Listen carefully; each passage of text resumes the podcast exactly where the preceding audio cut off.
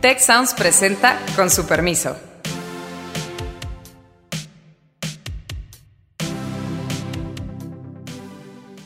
Con su permiso, yo soy Carlos Elizondo y hoy hablaremos del segundo informe de gobierno del presidente López Obrador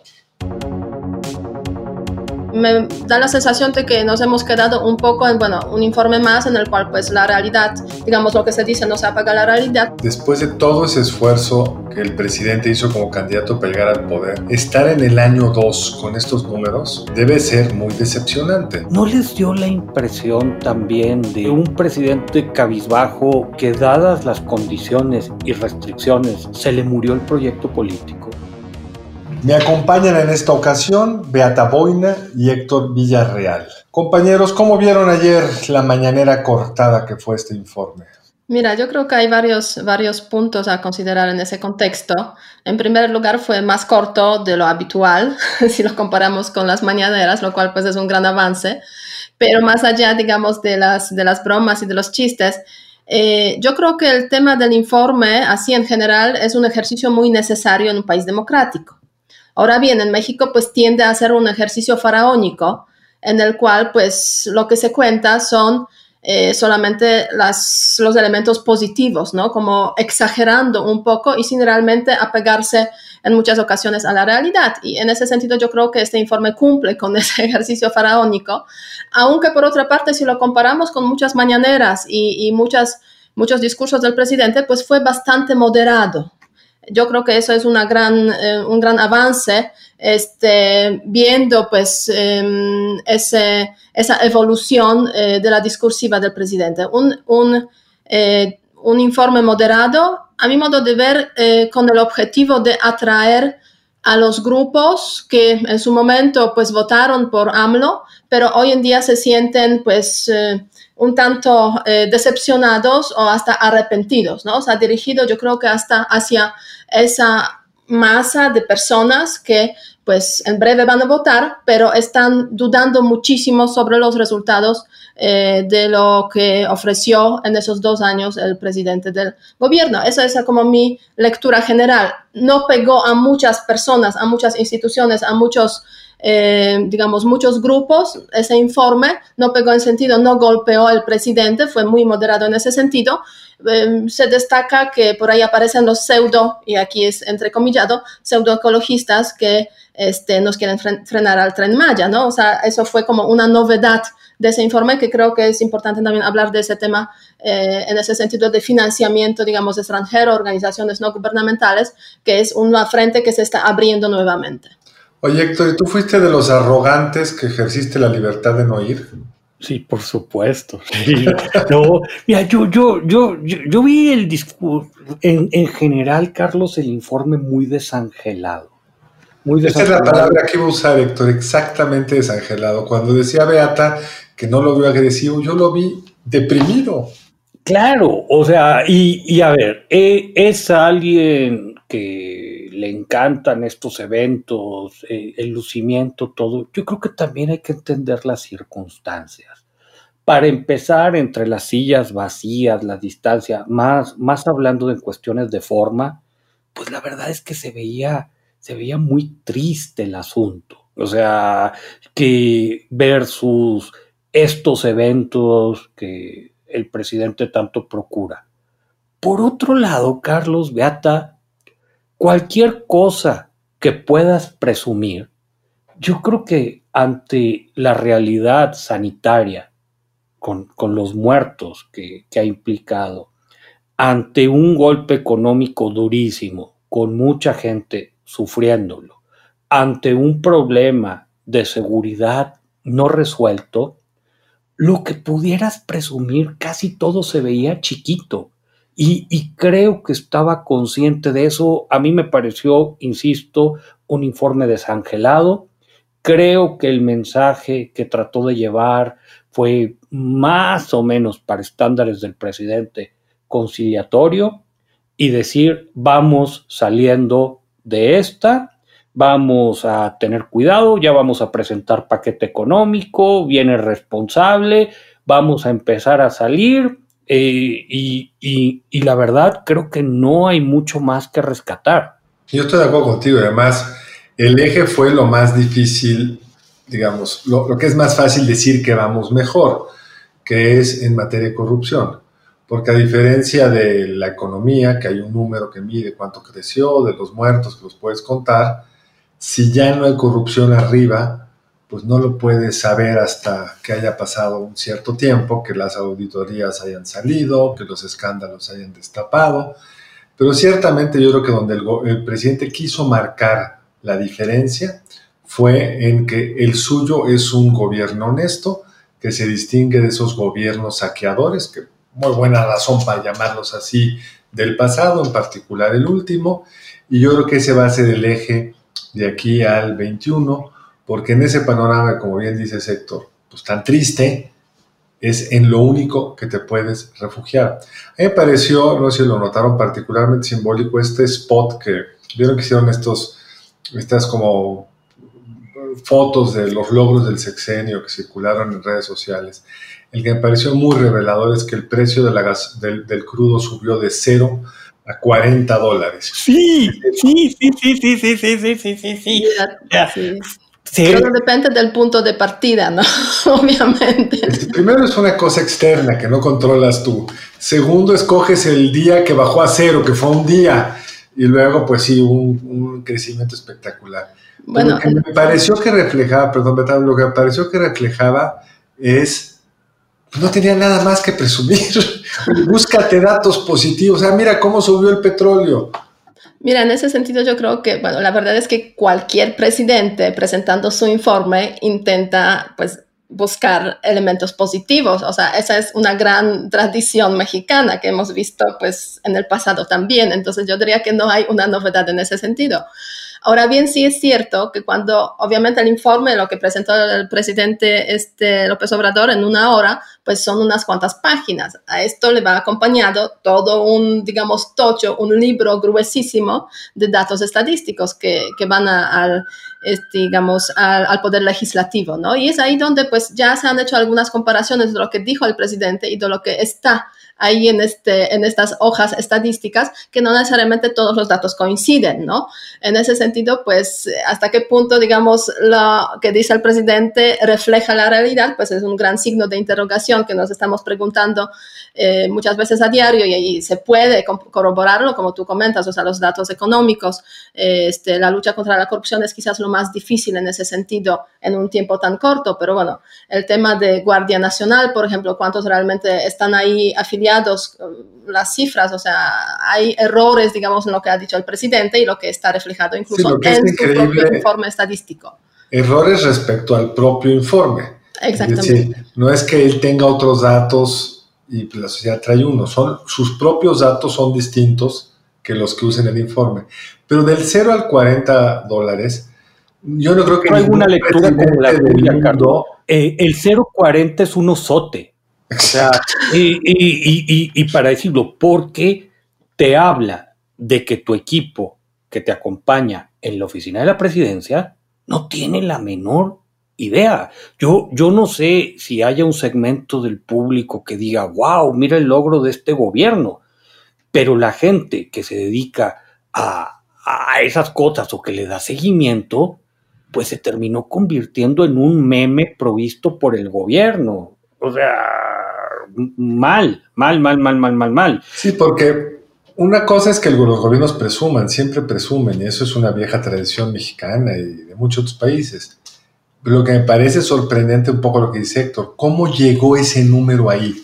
¿Quién lo está asesorando? ¿Quién está filtrando la información? ¿Cómo el propio presidente no les dice, está usted loco, quite este número? Eso no es nada para presumir, es, como dijo Héctor, una vergüenza. Es como para ponerlo en contexto si te sacan en el informe del presidente que este año llovió más. Exacto. O sea, dices, no, pues. No, pero peor aún, que pasamos de cero lluvias en abril a, a tantos sí. milímetros de agua en junio.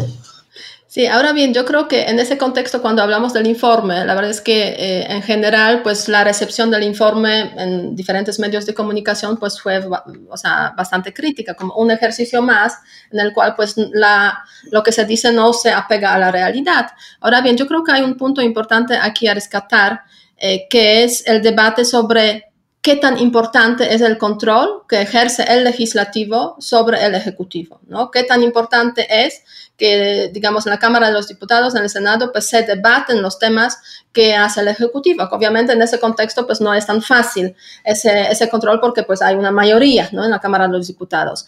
Pero yo creo que es súper, súper importante que haya ejercicios de este tipo porque son ejercicios de control. Y en ese sentido, pues sí debería pues originar ese tipo de, de informe, pues un amplio debate sobre precisamente eh, la política del gobierno y hasta qué punto pues se implementa eh, de forma correcta o de forma incorrecta. Y, me da la sensación de que nos hemos quedado un poco en, bueno, un informe más en el cual pues la realidad, digamos lo que se dice no se apaga la realidad, pero no hay mucho más, digamos, eh, en el debate público de qué tan necesario es ese control parlamentario sobre el poder ejecutivo. Esos ejercicios se hacen en otros países también, digamos, informes de esta u otra naturaleza en diferentes momentos de, eh, del, del, gobierno y el Parlamento juega un papel súper importante en el control de las políticas públicas. Y a lo largo de las próximas semanas vamos a tener las presentaciones precisamente de esas partes de, del informe ante, pues, eh, en el legislativo, ¿no? Pero eso ya como que queda, me da la sensación, viendo los años anteriores, queda un poco en la oscuridad, como que nadie se preocupa por eso.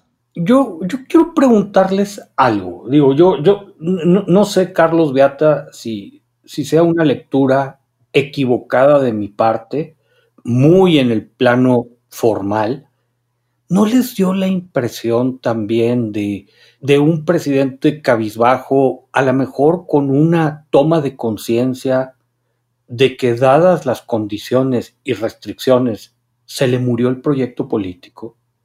Pues mira, es imposible saber qué pasa por la mente de otro individuo, pero yo me he preguntado varias veces, después de todo ese esfuerzo que el presidente hizo como candidato para llegar al poder, estar en el año 2 con estos números debe ser muy decepcionante. Del nabo. El presidente tiene una capacidad de performance extraordinaria y en general no se le nota que esté deprimido, desgastado, frustrado, enojado. Yo sí percibí eso ayer e incluso para ahí circularon un par de fotos de él y su esposa circulando por Palacio Nacional donde los dos se ven muy cabizbajos.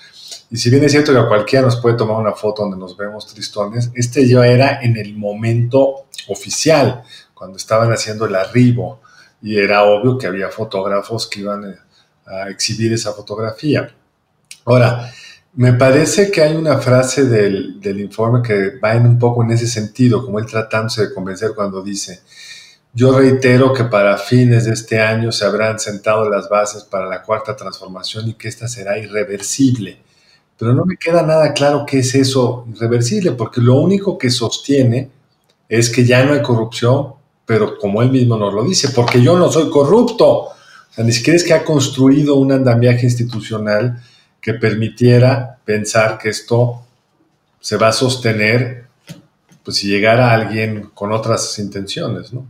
Yo creo que en ese sentido lo que estabas comentando, Héctor, que, que, el presidente pues se da cuenta, digamos, de las dificultades de la implementación de su proyecto, pues en el informe efectivamente eh, se puede denotar que busca aliados entre los que quizás eh, no ha buscado tanto, ¿no? O sea, los empresarios y además a los empresarios que han estado presentes ahí, digamos, ayer en, eh, en, el informe, o sea, con un aforo relativamente pequeño, hubo grandes empresarios que, que pues um, apoyan en ese contexto a, al presidente en sus diferentes, sus diferentes proyectos. Y en lo que se comentó, se habló en el informe, lo que él comentó, pues básicamente, bueno, la cita de Adam Smith fue, yo diría, como que muy reveladora. Ahora, para la izquierda, Adam Smith no es el padre del capitalismo, es un filósofo, este, para, eh, filósofo que también habla de, digamos, economía moral, etcétera, y, y, ya es bueno. Pero bueno, eso, eso un poco medio bromeando. Pero bueno, esa cita más, este, mm, esa eh, esa mano claramente extendida hacia los, hacia los, empresarios, que bueno, él se lleva muy bien con los empresarios y obviamente forman parte de, de, esa, de ese proyecto, de esa transformación. O sea, eh, si es así realmente, pues ese mismo día Coparmex, otras organizaciones dijeron lo que piensan sobre el asunto, pero bueno, más allá de eso, él como que intenta buscar, se puede decir, o un poco acercarse más a ese grupo eh, que se ve muy decepcionado con este gobierno. Ah, tú decías en una de tus primeras intervenciones, Beata, que lo notaste con un cambio en la tendencia del discurso. Y iría en el sentido de lo que tú estás diciendo. El problema que tiene Andrés Manuel Observador tiene que ver por qué el informe es tan distinto a informes previos, es que se la pasa todo el día frente a la tele, se la pasa todos los días informando. Por eso arrancamos con la cosa está bastante curiosa de que las mañaneras duran más que el informe. Es raro que todos los días le dedique dos horas y cuando tiene el informe pues no llega casi ni a la hora. Entonces, en un formato, y así lo respondió en la mañana, sí, claro que fue más corto porque yo siempre informo.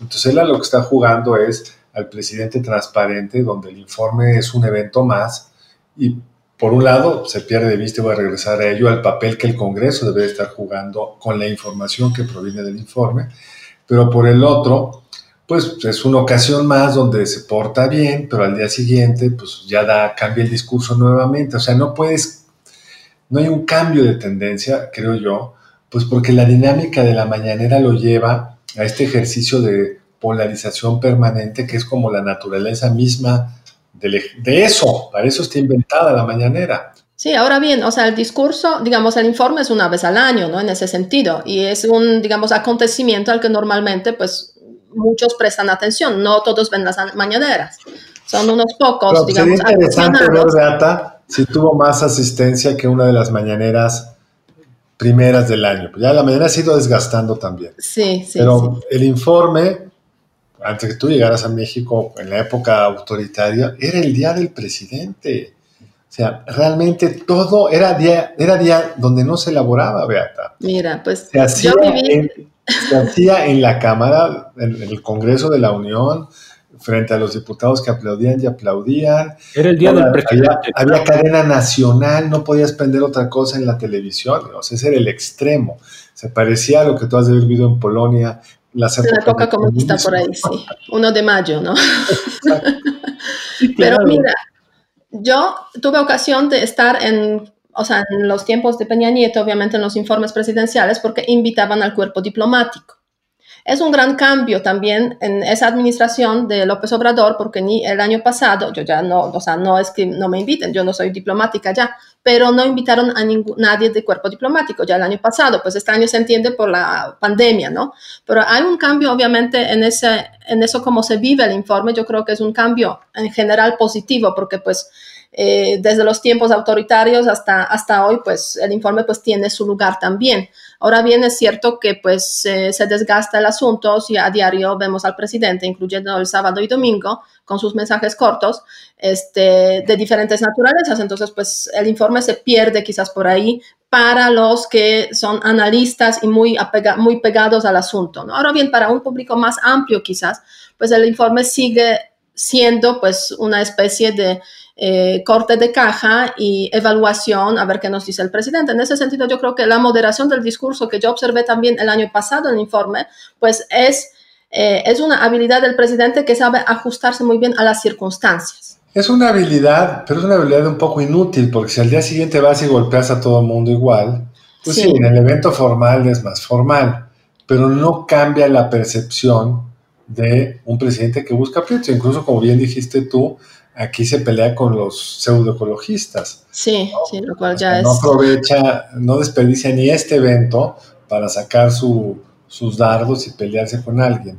Ahora, donde sí se va a parecer mucho, creo yo, este informe, o desde incluso el anterior, el de la época monocromática del PRI, es que el Congreso no cumple su papel de revisor, pues porque Morena es hegemónico y porque dentro de esa hegemonía no hay mayor interés en cuestionar al presidente. Y yo creo que hay varias cosas, Carlos. Mira, yo, yo me quedé pensando, yo me quedé pensando en lo que tú decías, de bueno, eh, ¿qué es esto de la cuarta transformación? A mí me parece que el presidente, y esto se va a volver muy recurrente, va a anclar este discurso de que todo cambió con las modificaciones al cuarto constitucional y, estos derechos, no sé si llamarles reconocidos y todo, con, con, el, con el gran incidente que pues, no, no, tienen dinero, caray. O sea, no, no, tienen, no tienen dinero para pagar muchas cosas. Creo que también eso de alguna manera le opacó la, fiesta enormemente, porque decía, pues sabes qué, ¿cómo me voy a poner muy festivo si en siete días eh, vamos a ver algo muy probablemente espantoso? O sea, yo creo que, yo creo que ahí va a ser un encontronazo con la realidad y no va a poder negar los números de Hacienda porque cuando, cuando Hacienda ponga, ¿sabes qué? Pues es que la economía se te va a caer tanto este año. En, la mañana, en la mañanera siguiente, si sale con algo, como yo tengo otros datos, y no, no, no va a haber manera, caray. Entonces, creo que eso marcó mucho la pauta. Ahora, Beata hablaba de algo que se me hizo bien interesante, este acercamiento con empresarios, este cambio del proyecto. Yo creo que su relación no necesariamente es buena con todos los empresarios ni de todas las regiones. Pero, eh, pues ahora sí que para la buena suerte del presidente, creo que Carlos Salazar se ha visto muy humilde y, y, le han estado toque y toque y toque y toque la puerta. Y yo creo que ya con tan poco margen de maniobra, sí les va a aceptar la propuesta de un proyecto económico de reactivación. Más que la propuesta de un proyecto económico de reactivación, finalmente saldría, se espera, el programa de infraestructura. Exacto. No, no, es, no es que vaya a cambiar la estrategia de cero apoyos, eh, cero subsidios, todo esto de no rescatar a nadie que marca a México de otras reacciones de otros gobiernos, donde el empresariado tiene un flujo mientras estuvieron confinados que les permitió sobrevivir y que va a explicar que en muchos países vamos a ver la famosa B chica y que en México no. Pero lo que sí pareciera que hay un nuevo esfuerzo del sector empresarial es que ahora sí podemos sacar ese programa de infraestructura. Bueno, que el programa que se anunció, que se prometió a, comienzos de este año, ¿no? Y, la verdad es que... Ya se ha prometido muchas veces, por eso ahora sí hasta no. Es más, una parte ya se presentó, se presentaron los proyectos, se dijo que iban a arrancar, faltaba el proyecto, el programa de energía, este nunca salió, se anunció en alguna otra ocasión que venían los dos nuevamente y ojalá que venga algo, pero sí, un presidente sin dinero, Héctor, pues lo racional sería ver qué se puede impulsar con los recursos privados. Completamente, Carlos. Yo, yo, yo creo que va en esa línea.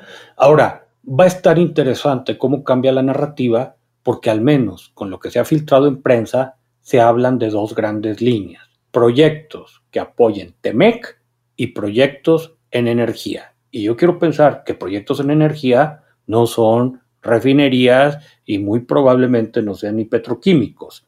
Entonces, ¿y hasta dónde va a confrontar con un cambio de discurso al gobierno? Pues habrá que estar pendientes. Habrá que estar pendiente. Yo sospecho que en energía de lo que están, lo que están hablando no es de nuevas rondas petroleras o nuevas eh, subastas de energía ni nada de eso, o sea, no lo que tiene que ver con la reforma energética, pero lo que entiendo que están tratando de armar son proyectos o bien entre Pemex y privados y CFE y privados, algún tipo de asociación como podría ser, por ejemplo, la reconfiguración de la refinería de Tula, que está a la mitad. Tenemos ahí hundidos varios miles de millones de dólares y no lo completamos y entonces no funciona, o temas que tuvieran que ver con eh, la asociación para la generación con CFE o con la en transmisión.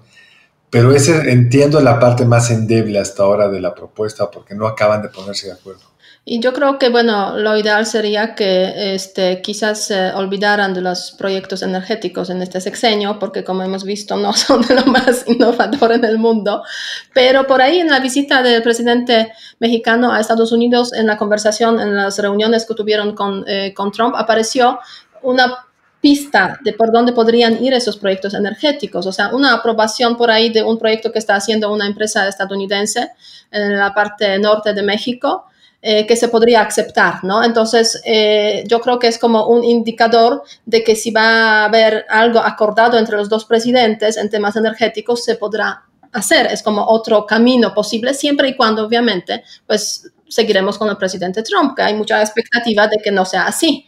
Este proyecto es bien interesante porque lo único que requiere del gobierno es la autorización de que el gas que entra a México pueda salir por una terminal que tiene esta empresa que se llama Yenova, que originalmente se construyó para traer gas licuado a la costa oeste, pero pues ahora es más barato traer el gas del centro de Estados Unidos. Es un permiso.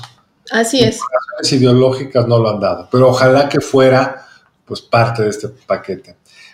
Y el otro tema, eh, pues es el problema de la red eléctrica, Carlos. Beata, que con lo que está pasando en Baja y con lo que está pasando en la península de Yucatán, de repente ya incluso podría tener implicaciones políticas para, para el presidente y para Morena. Eh, creo que si no arreglan la red eléctrica, el costo político va a ser bien alto. Sí, lo que les ha hasta ahora protegido fue la, la caída en la actividad económica porque normalmente el mes más o los meses más peligrosos desde el punto de vista de la estabilidad de la red eléctrica son mayo y junio, donde hay mucho calor y todavía no llueve. Algunas presas ya no tienen todo el agua para poder eh, estar activas en su generación hidroeléctrica, pero cuando esto sucedió este año estábamos confinados. Ahora vamos a regresar a la pregunta que hicimos en la sesión pasada y la pregunta fue, en su opinión, ¿qué tan probable es que exista un conflicto postelectoral en Estados Unidos? El 43% de nuestros seguidores se contestaron, dijeron que mucho, el 25 algo, el 20.5 poco y el 11.4 nada. Y no sé qué les parezca para nuestro público la siguiente pregunta. Totalmente queremos saber quiénes son ustedes. ¿Ustedes vieron el informe? ¿Ven las mañaneras? ¿Vieron el informe y ven las mañaneras? ¿O la verdad no ven nada y buscan mecanismos distintos para enterarse? Héctor, Beata, ¿querrían decir algo para finalizar nuestro programa sobre el segundo informe de gobierno del presidente Andrés Manuel Obrador? Mira, se presentó el informe, ahora les toca a los secretarios presentar su parte en la, la, Cámara de los Diputados, así que seamos atentos porque es ahí donde saldrán muchos temas que nos han comentado en el informe el día 1 de septiembre. Pues gracias, Beata. Yo diría que donde deberían de salir muchos temas, pero entre el confinamiento y la mayoría de Morena y el tema que Héctor ha subrayado y subrayado que va a ser la complejidad del paquete presupuestal, quién sabe qué tanto margen haya para que veamos eso. Héctor. Sí, mira, yo, yo me esperaría la siguiente semana, Carlos. Creo que de alguna manera va a ser la extensión de la discusión del informe. Y, y creo que va a ser un encontronazo con la realidad y los ajustes ya empiezan poca gente se dio cuenta que ayer entre el informe y los documentos, por fin y fuera de tiempo, pero se publicaron las reglas de operación del INSABI. Entonces, habrá que estar pendientes y bueno, pues nos, ahora sí que nos escuchamos la próxima semana. Pues con su permiso, Héctor, Beata, muchas gracias y a ustedes que nos acompañaron, nos oímos la semana entrante. Muchas gracias al equipo del Tecnológico de Monterrey y de Tech Sounds productor ejecutivo de Tech Sounds, Miguel Mejía. Productora de Con su permiso, Alejandra Molina. Y postproducción, Max Pérez. Les invitamos a escuchar el siguiente episodio de Con su permiso y el resto de programas de Tech Sounds en los canales de su preferencia.